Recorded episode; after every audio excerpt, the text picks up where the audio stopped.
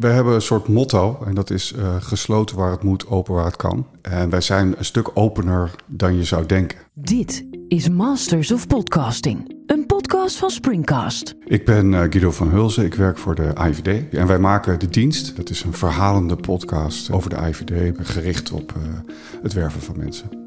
In deze show duiken we diep in de wereld van de zakelijke podcast. Ja, maar dan gaan we allemaal geheimen verraden. Ik zei, nou ja, het wordt opgenomen en daarna kunnen we knippen tot we erbij neervallen. Dus er gaat niet iets naar buiten komen waarvan wij niet willen dat het naar buiten komt. Hoe is het om als organisatie of ondernemer te podcasten? Wat voegt het toe? Wat levert het op? En ook, waar liggen de valkuilen? Haal er goede mensen bij. Want er zijn echt uitstekende bedrijven in Nederland die je helemaal kunnen ontzorgen op dat vlak. En die met je mee kunnen denken over hoe je het verhaal het best kunt vertellen. In Masters of Podcasting spreken we experts en ervaringsdeskundigen over hun podcastjourney. Zodat we jou verder kunnen helpen bij het ontwikkelen van jouw podcast. Aflevering 1 van het eerste seizoen. En dan, zeg maar, zoals die begint. Bart met die fantastische stem van hem. Die vertelt over de eerste keer dat hij een telefoongesprek ging afluisteren. Dat is het moment, omdat ik daarmee dacht, nou, nu hebben we iets. Dit is Masters of Podcasting. De eerste keer dat ik een telefoontap... dat ik dat hoorde, dat ik een gesprek mocht afluisteren. Ja. Vond ik echt schokkend. Ik dacht van, ik zit gewoon nu een gesprek af te luisteren wat andere mensen nu met elkaar aan het houden zijn. En ik ben aan het meeluisteren. En dat vond ik echt heel raar.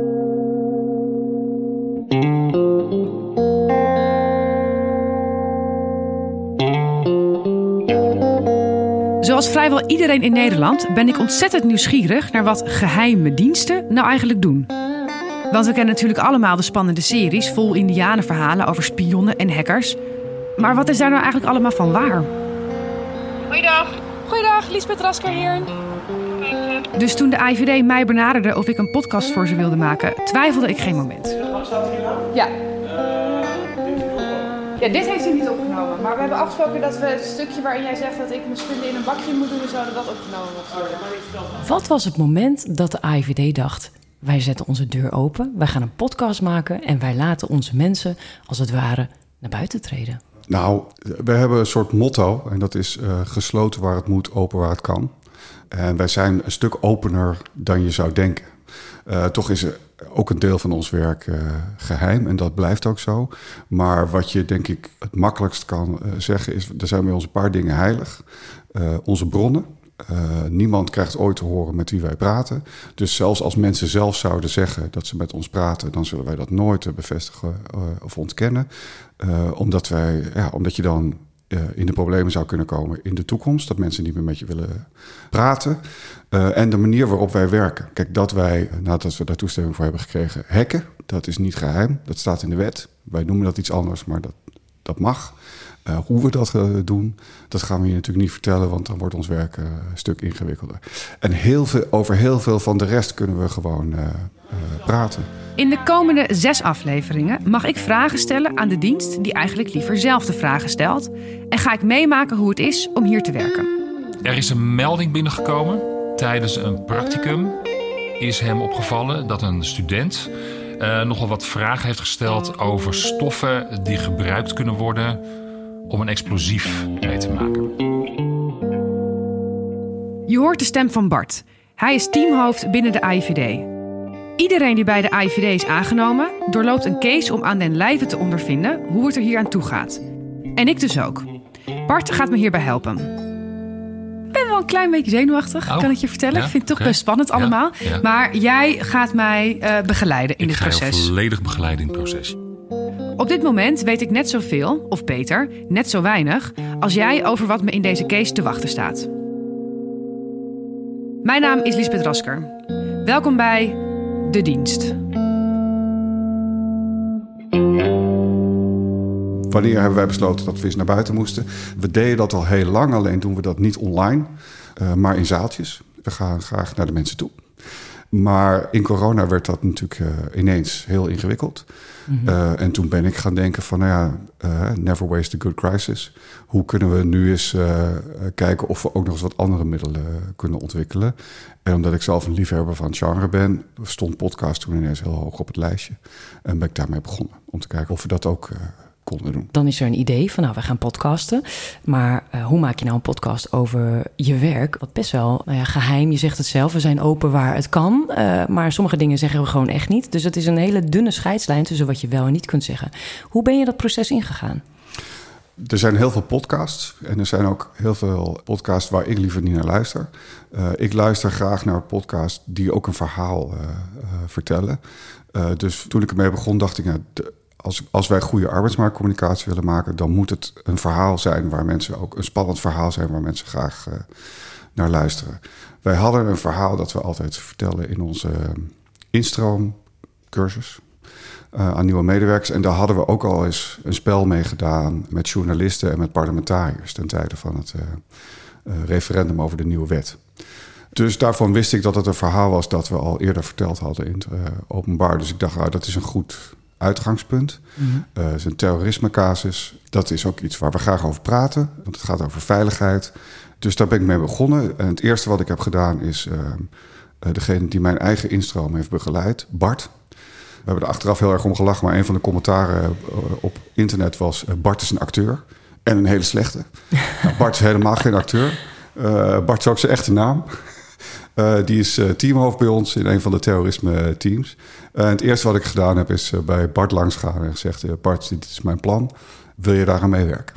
En Bart zei eigenlijk meteen volmondig ja. En toen dacht ik, nou, dan heb ik iets om vanuit te gaan. Daarna volgde nog een eindeloos proces van afstemmen en gedoe.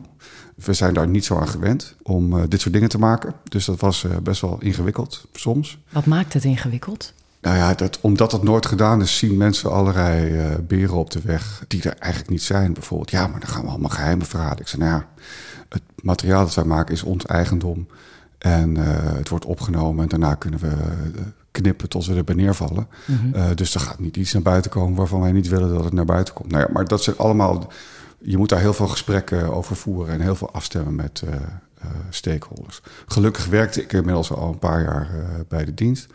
Dus ik wist wel ongeveer hoe dat werkte. Dus ik ben meteen gaan zoeken naar mensen die me daarbij zouden kunnen helpen en die ook het belang van werving zien. Zodat ik altijd kon zeggen, ja, maar onze plaatsvervangend directeur inlichtingen vond het een goed idee. Dus laten we het er nog eens over hebben. Nou, en dan... Zo langzaam maar zeker was iedereen steeds meer te porren voor het idee. En was dat een proces van weken, maanden? De voorbereiding heeft ongeveer een half jaar gekost. Want op het moment dat je dan iedereen aan boord hebt... van nou, er is een soort go, groen licht, we gaan dit doen... dan moet je natuurlijk nog het hele verhaal produceren. Hoe gaan we dat, in welke vorm gaan we dat gieten?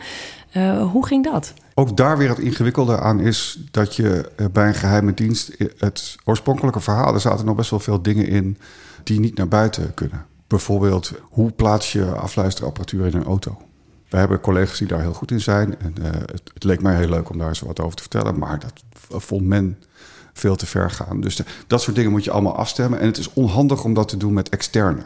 Terwijl ik me wel meteen realiseerde... ik moet er wel mensen bij hebben van buiten... die me daarbij gaan helpen. Dus het eerste stuk hebben we gewoon helemaal intern gedaan. Ik heb gelukkig zelf een... Nou, niet heel lange, maar wel een achtergrond als scriptschrijver. Dus ik begreep wel hoe je een aflevering in elkaar moet zetten. Hè? Dat het belangrijk is dat het een beetje ingeleid wordt. Mm-hmm. Dat er daarna een middenstuk komt met een leuk verhaal. En dat je eindigt met een cliffhanger. Zodat mensen de volgende dag ook weer gaan luisteren. Of de volgende week. Dus dat deel kon ik zelf. En daar heb ik later Marcel van der Kwast bij gehaald. Wat in ons vakgebied een hele meneer is, zou ik maar zeggen. Die zelf ook een podcast maakt. Die heet Hier is AMC. Zeer het beluisteren waard, overigens. Voor mensen die zich bezighouden met arbeidsmarktcommunicatie... maar ook mensen die hun bedrijf of organisatie beter willen leren verkopen. Marcel kende ik al, omdat ik eerder met hem had samengewerkt. En hij is een ongelooflijk goede redacteur. Dus met hem ben ik gaan zitten en heb nog... gekeken van hoe kunnen we dit zo scherp mogelijk maken. En dat was echt op het woord nauwkeurig was het uitgeschreven? Ja. Dus alles wat je hoort, behalve de interviews... dat is gewoon in dat half jaar allemaal al uitgeschreven en bedacht? Nee. Okay. Ja, maar dat was het grappige wat er gebeurde. We hebben dat in eerste instantie dus... ook omdat dat van me geëist werd... helemaal uitgeschreven en voorgelegd aan iedereen... die daar iets van moest vinden. En dat ging tot aan de toenmalige directeur van de AIVD. Directeur-generaal. En vervolgens kwam Liesbeth Rasker... wat een hele goede interviewer is. Alleen Liesbeth kwam binnen en die had van mij allemaal vragenlijsten gekregen en uitgeschreven interviews. En die ging vervolgens gewoon vriendelijk glimlachend haar eigen vragen zitten stellen. En we zaten in een andere ruimte mee te luisteren. En dat was soms wel even schrikken. Maar uiteindelijk hebben we dat gewoon geëdit en voorgelegd. En ging iedereen daarmee akkoord. Dank aan Liesbeth dat zij gewoon zijn eigenwijs was om gewoon haar eigen gesprek te voeren. Daardoor werd het heel levendig en klonk het niet alsof mensen allemaal verhaaltjes zaten voor te lezen. En ook wel persoonlijk viel mij op. Ja. Want ik kan me herinneren dat in een van de afleveringen is er een dame aan het woord die het echt heel lastig vindt om haar verhaal te vertellen, omdat ze 13 jaar lang niet heeft verteld dat ze werkt waar ze werkt. Dat was dan misschien niet naar voren gekomen als het op de gescripte manier was gebeurd. Ja, ken ik haar heel goed en ze zit tegen haar pensioen aan. Zij vindt het ook nu juist wel heel leuk om juist nu eindelijk na al die jaren zwijgen over haar werk te kunnen praten, omdat zij gewoon heel veel spannende dingen heeft meegemaakt in haar werkende bestaan. Hoe is het om de grens over te gaan met een vals paspoort? En om niet op een feestje aan vrienden en familie te kunnen vertellen wat je deze week hebt gedaan?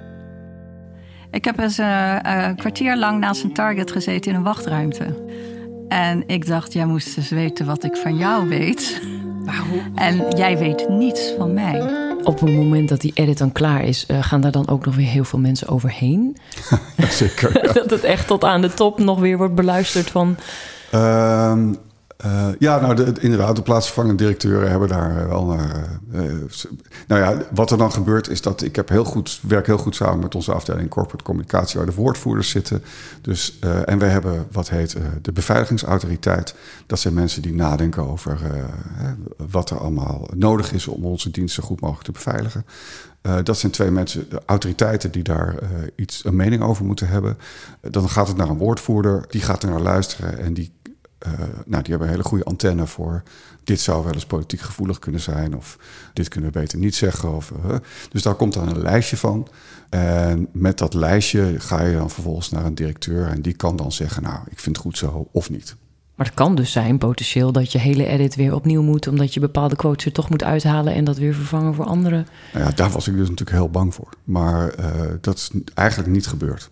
We hadden de laatste aflevering van het eerste seizoen. Daarin zaten mensen die heel geheim werk doen. Daar hebben we de stem ook heel erg van vervormd en hun identiteit zo goed mogelijk afgeschermd. Nou, die vertelde heel veel, vond ik.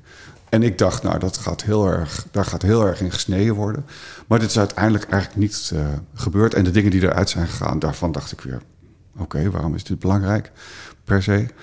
Dus dat was een heel grappig effect. Daar heb ik heel veel van geleerd, omdat ik dacht, ja, je kunt al van tevoren jezelf gaan zitten censureren door het helemaal, schoon geëdit aan te bieden. Mm-hmm. Maar je kan het ook niet doen. Toen bleek er dus veel minder uit te hoeven dan wij hadden gedacht.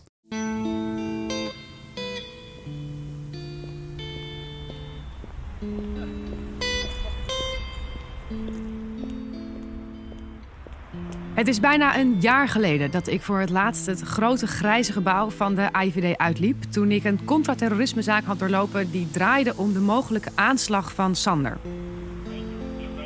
Yes. En nu ben ik terug. Terug in Zoetermeer, terug bij de geheime dienst. Draai het document om alsjeblieft. Voor een nieuwe stage, ditmaal bij de Cyberdesk, met dus ook een nieuwe zaak. Een van de grote bedrijven in Nederland, een van de grote energieleveranciers, is Electron BV. We hebben informatie ontvangen dat zij het doel zijn van een hack. Ik mag vragen stellen aan mensen die nooit over hun werk praten, op een plek waar maar zelden mensen van buitenaf komen.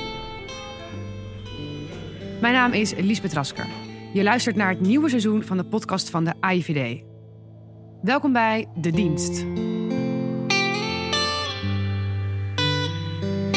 Het eerste seizoen focuste zich heel erg op terrorisme en mogelijke aanslag. Het tweede seizoen hebben jullie eigenlijk anders aangepakt. Dat wil zeggen, het verhaal ging over een cybercrime. Maar jullie hebben daar nog iets aan toegevoegd. En dat is ook een van de redenen dat jullie deze mooie award hebben gewonnen. Ja, dat was de laatste dag voor mijn vakantie kregen wij de Werven Award uitgereikt voor recruitment. En daar zijn we natuurlijk ongelooflijk trots op en blij mee. Vorig jaar waren we genomineerd. Dit jaar hebben we hem ook daadwerkelijk gekregen. En dat is ja, heel eervol. Ik zie het als dé prijs in mijn vakgebied. Dus daar waren we heel blij mee. Waar staat deze prijs voor? Er is een prijs voor recruitment en er is een prijs voor arbeidsmarktcommunicatie. En dan is er een publieksprijs en een juryprijs. En wij hebben dit jaar de juryprijs voor recruitment gewonnen. En dat is een jury waar allemaal vakmensen in zitten. Die ieder jaar kijken naar wat zij de beste case vinden op het gebied van recruitment en arbeidsmarktcommunicatie. Voor wie alle termen die voorbij zijn gekomen al lang gesneden koek zijn, heeft de AIVD iets bijzonders. Je kunt dit seizoen namelijk niet alleen mee luisteren, je kunt ook met ons meedoen in de speciaal hiervoor opgezette challenge. Dat betekent dat je toegang krijgt tot de data die wij vinden en de dossiers die we erover aanleggen. Tom vertelt je wat de eerste opdracht is. Mocht iemand willen meedenken of zelf aan de slag willen, dan hebben we de inlichtingdossiers online gezet op operatiepositron.nl. Dus kijk maar hoe ver je komt, kijk maar hoe goed je bent en probeer alle vlaggetjes te vinden. We zijn een hele populaire werkgever, gelukkig nog steeds. Dus het werven van inlichtingofficieren, daar solliciteren heel veel mensen op zodra we die functie publiceren. Dus het eerste seizoen was niet onze moeilijkste wervendoelgroep. Alleen omdat er zoveel onbegrip hangt om alle digitale dingen die we doen. Dat is heel ingewikkeld uit te leggen aan Nederland. Mensen vinden dat eng.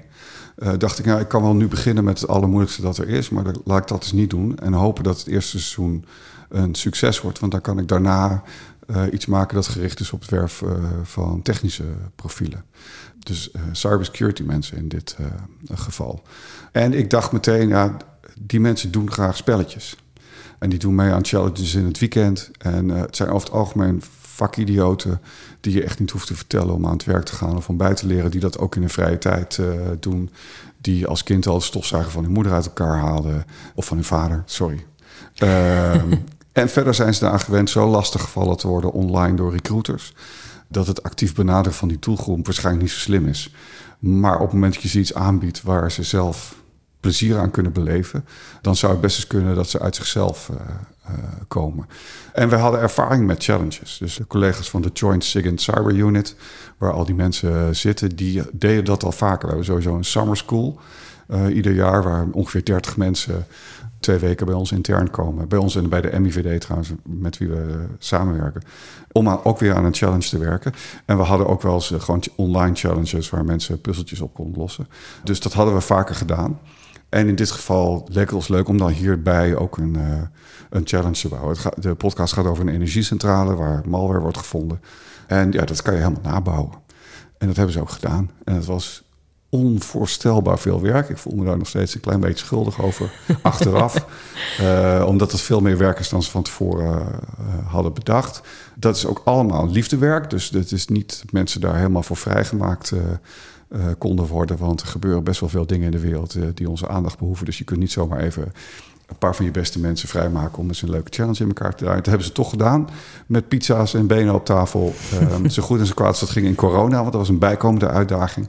Dat we niet zomaar overal bij elkaar konden gaan zitten. En nou ja, die staat online. Die staat ook minimaal nog tot volgend jaar online. We wilden maar een jaar online houden, zodat mensen ook de tijd hebben om mee te doen. Want het is nou ook moeilijk. Het is niet makkelijk. En het is best wel veel werk. Nou ja, daarom zeg ik ook met opzet nog, voel je niet onder druk gezet om het meteen te doen. Je kan er rustig over nadenken. Maar als je denkt, het is cool, lever alsjeblieft een keer iets bij ons in, want dan willen we graag met je in gesprek. Ook als je niet bij ons wil werken. Als je die challenge oplost, dan ben je bijzonder. En dan willen wij sowieso graag van je horen hoe je dat voor elkaar hebt gekregen en wat je ervan vond. En ook als je helemaal niet van plan bent om bij ons te komen werken.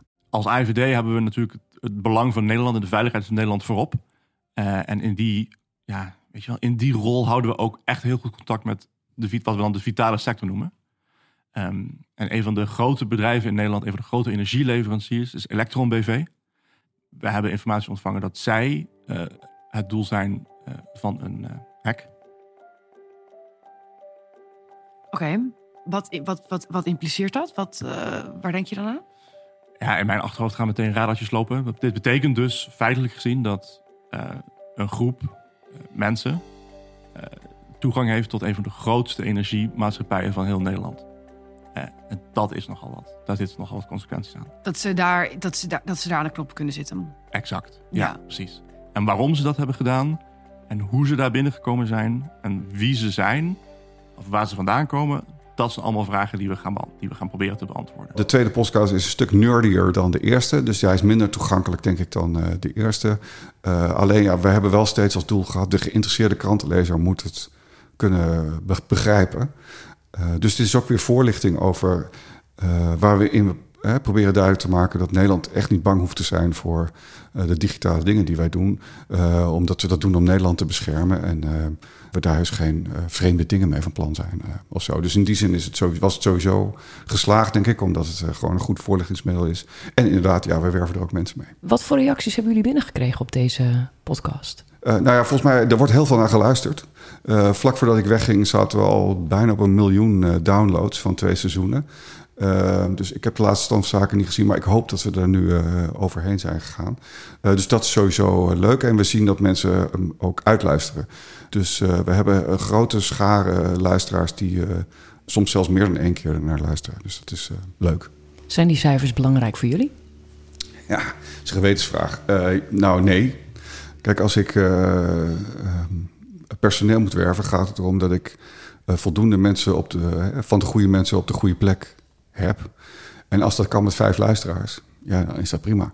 Maar het is natuurlijk wel goed voor je ego als je ziet dat er goed naar geluisterd wordt. Het was primair een arbeidsmarktcommunicatiemiddel, maar als het ook werkt als voorlichting en er veel mensen naar luisteren, is dat natuurlijk hartstikke leuk. Seizoen 2 is nu afgerond, bekroond met een award. Ja. Komt er ook een seizoen 3? Dat hoop ik. We zijn ermee bezig. Maar voor mij is het vooral belangrijk dat we dan ook weer een heel goed verhaal hebben.